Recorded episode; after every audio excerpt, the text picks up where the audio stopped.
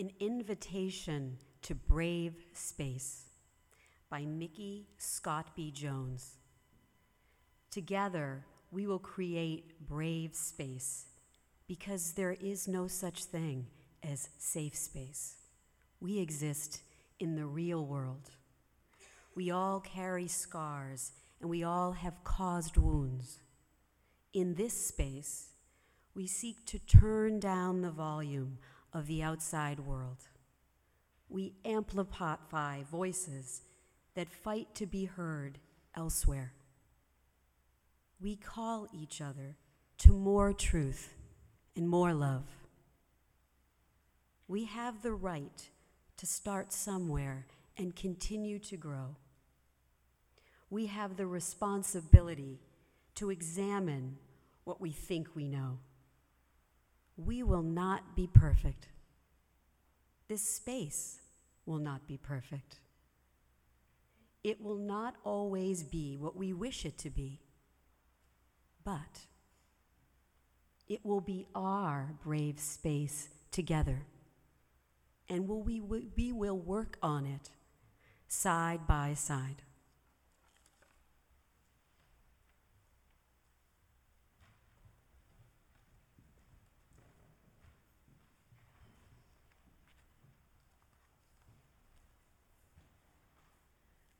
When the world is sick, can't no one be well? But I dreamt we were all beautiful and strong. So, when my mother was 26 years old, her second pregnancy was proving to be much harder than her first. And she thought perhaps it was because she had a charming three year old at the time. And that was why she was so much more tired this time. But as it turned out, she was diagnosed with cancer, Hodgkin's lymphoma, when she was just a few months pregnant with my little sister. People used to tell her all the time that she was so brave. I couldn't do it, they would say to her. You are so brave. And my mom has some choice words, let's say when describing her feelings about these comments, words that I will not repeat from the pulpit. But they were along the lines of, What else was I going to do? I never considered that I had another option, she says. It's not like I had a choice or that I wanted this to happen to me. Groceries needed to be bought, food needed to be cooked. We had a mortgage and a three year old, and appointment after appointment. What choice did I have but to keep moving forward? I didn't feel brave. I suppose, she reflects, that I could have crumbled into an emotional mess and never done anything, but I, it just never crossed my mind. But I didn't feel brave. My family didn't have a choice about what was happening in that time, but in reflecting, my parents did have many choices about how they handled it. So, whether my mom was brave or resilient or simply facing what was in front of her, which are all a piece of the truth, I start to wonder how much is being brave a matter of when we feel brave inside, and how much is it a quality that we exhibit when we're trembling and worried and we feel backed into the corner, but we still don't give up. People rallied, of course, in that time around my family, bringing us food and rides and doing childcare. And my mother skillfully, very skillfully, used that time in her life to refine her excellent and dark sense of humor, which I think I inherited and has sometimes gotten me into trouble. But my sister was born healthy halfway through her, pre- her treatments, and 26 years later, all are well. When the world is sick, can no one be well? But I dreamt we were all beautiful and strong. This past weekend, I was at a retreat that used this concept of brave space that we heard in our reading instead of safe space. Safe space being a concept commonly used to try to articulate the ways in which we make a commitment to honor the diversity of identities in a room and how we try to make a safe space for all of those identities. Micky ScottBey Jones writes, as we heard in our reading Together we will create brave space because there is no such thing as safe space. We exist in the real world. We all carry scars and we have all caused wounds. We cannot be safe in this world, this heartbreaking world, with, this, with its earthquakes and its hurricanes, its car accidents and cancer and addiction, with breakups and police violence and foreclosures. We cannot be safe, but we can be brave. Safety is so often entirely outside of our control, and bravery is a decision that we make to help ourselves face the risk and the heartbreak of living in this world. In thinking about it, I think that bravery is doing something that feels personally scary or risky for the sake of a larger commitment that we've made. Whether that commitment is to ourselves or to our family or to our value or a cause or the world. Bravery is choosing love and trust over fear. It is choosing to be true to your own self when the world insists that you quiet your own still small voice. When the world is sick, can't no one be well? But I dreamt we were all beautiful and strong. Writer Glennon Doyle tells the story of her two young daughters going to the mall to get their ears pierced. Her youngest daughter, Amma, hopped right up into the piercer's chair, took a deep breath, and said, Okay, I'm ready. Glennon Doyle tells the story. The piercer smiled and laughed, and several onlookers said, Look at her, so brave. That little one is so brave. And when her little sister hopped down off the chair, my older daughter hung back, eyes wide, arm around my leg. Everyone looked at her expectantly, and the piercer waved her over but she stood still and in a small voice said, I changed my mind. I'm not ready. Before I could speak, Doyle writes, the well meaning piercer said, Sure you are, sweetie. Be brave. Your little sister just did it. It doesn't hurt at all. Be brave.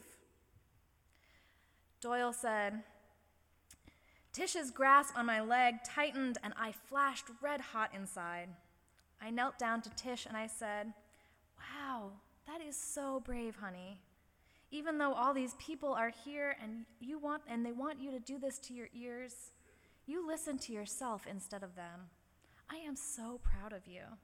Trusting yourself to make decisions about your own body, that is so brave. You're brave, Tish, in your own way, just like Amma is brave in her way. Let's go. You'll know when you're ready. I trust you to know.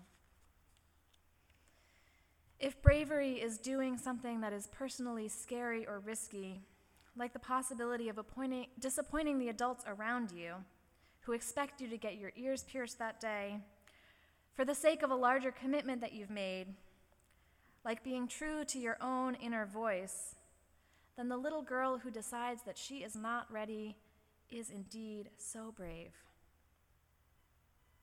Organizer Caitlin Breedlove reminds us that courage breeds courage, and cowardice breeds cowardice. Seeing other people be brave in ordinary and extraordinary ways can help us to create brave spaces where we support and celebrate people being brave and allow that to inspire and encourage and support us in our own acts of bravery. Join me. When the world is sick, can't no one be well? But I dreamt we were all beautiful and strong. In 1958, Jamila Jones, who was 14, year old, 14 years old and black, went to the Highlander Folk School in Tennessee to participate in a nonviolent activist training with other young people. On her very first night there, police and townspeople raided the building, cutting off all of the lights to the building, so that the young people who were there were plunged into complete darkness. People were separated throughout the building wherever they had been when the lights had been turned out, and that's where they stayed. And Jamila Jones says that as the police came in, all she could see were their silhouettes of their billy clubs and their guns. And somebody started singing the then popular civil rights song, We Shall Overcome. And in that moment, a new verse was born. As somebody started singing, We are not afraid. Everyone joined in throughout the building. They couldn't see each other, but they could hear each other. And of course, they were afraid, right? They were teenagers who were far from home in a new place. Their, their training had just been raided by police. Jamila said she didn't know where her sister was, but she could hear her voice. Even in the darkness, she said, our voices blended to that night to the point of complete harmony and beauty. And I have to think that by singing out loud, We are not afraid, it allowed courage to breed courage in that moment and allowed that moment to be just a little less disconnected, just a little less scary. One of the policemen came over to Jamila Jones, clearly unnerved, and said to her in a shaky voice, If you have to sing, do you have to sing so loud? courage breeds courage, my friends. When the world is sick, can't no one be well? But I dreamt we were all beautiful and strong. Earlier this month, when President Trump announced the end to the Deferred Action for Childhood Arrivals bill, known as DACA, an organization that I particularly admire called COSECHA immediately called on DACA youth to organize. COSECHA is a new national movement fighting for permanent protection, dignity, and respect for all 11 million undocumented immigrants in the United States. Who here has heard of them? They're doing amazing work. I would encourage you to check them out. That Tuesday in early September, when the DACA repeal was announced, I turned on my Facebook live stream in my office, which is where I clearly get most of my news these days. And I felt chills running through my body as nine undocumented young people, young people who, in the face of this political decision, face enormous risks just in going to work, let alone getting arrested. I watched as they used their bodies to block the entrances to Trump Tower in New York City in a civil disobedience action in response to the announcement that they would soon be lo- losing the protections that DACA had given them. Their motto is Sin DACA, Sin Miedo, which means without DACA, without fear. And they continue to organize with that in mind. Sin DACA, Sin Miedo, an earlier generation of young people fought to win DACA seven years ago, and they proclaimed that they were undocumented and unafraid. But I can only imagine in those moments when they were being approached by officers, or waiting in courts after their civil disobedience, knowing that their status is, protect, is only is dependent on their legal felonies or not having legal felonies, or wondering late at night what might happen if they were deported to a land and country that they had left as children or maybe didn't speak the language. I'm sure they felt fear. I'm sure that they worried and felt anxiety about all of it. But when they said that they were unafraid, I believe what they mean is they won't let fear stop them from doing what needs to be done. That there is a call inside of them that is stronger than their fear. And that there is a commitment to a larger value, a reminder that an aspir- and an aspiration not to let the politics of fear separate them from their commitments. Sin DACA, sin miedo.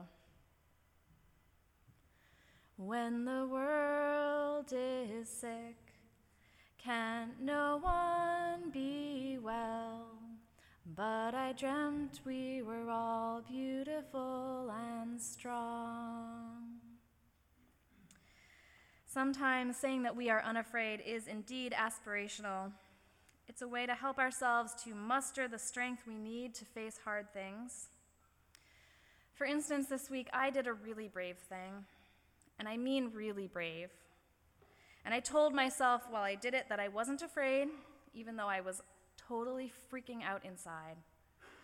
Because, my friends, I removed a giant, and I mean giant, like this big, silverfish from the church sink. You're welcome. Give me a spider any day over one of those things. I am really not a squeamish person, but those ones, it was this big. It was this big. So I took a deep breath as I got a cup out of the cabinet and I said, ew, ew, ew, ew, ew, ew, ew. And I trapped it in the cup and I reminded myself while I was doing it of my larger commitment to my community and my commitment to pitching in and to not leaving gross things in the kitchen for other people to deal with. And all of those commitments helped me to move through my fear. Because bravery comes in all sizes, am I right? Sometimes it's this big. And we practice being brave in everyday moments because it's a spiritual muscle that gets stronger the more we use it.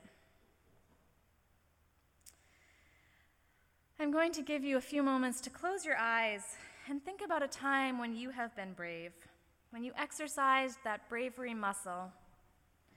Big or small, whether it was facing down a police line or facing down a silverfish a time when you did something that felt scary or risky for the sake of a larger commitment that you've made.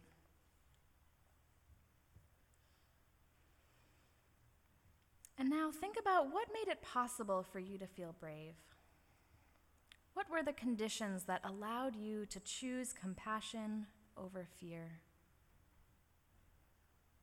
Would you share those aloud with me?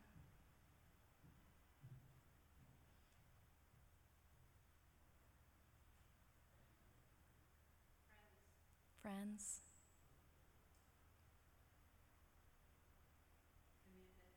Commitment. Commitment. Training.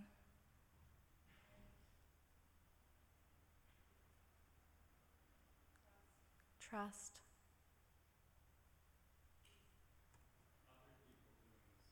Other people doing the same. Faith.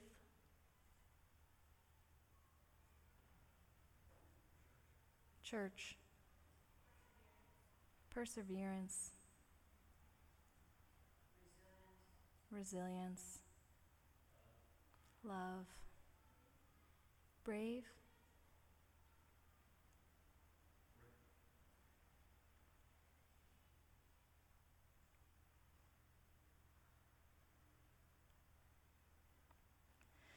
When the world is sick can no one be well?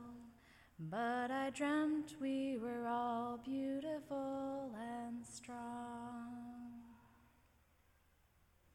Friends, it is my hope that together we can create brave space. It is my hope that we can be for one another that community of faith and possibility where courage breeds courage where we hold ourselves to our larger values and our commitments, even when what is right in front of us scares us. May we remember that being brave is a decision, it's not something that magically happens. And we, may we decide every day that compassion is more important than fear. Because, my beloved community, we live in a world that is sick right now. We do. But I also dream that together we can be beautiful and strong, and that we are more beautiful and more stronger together. May it be so, and amen.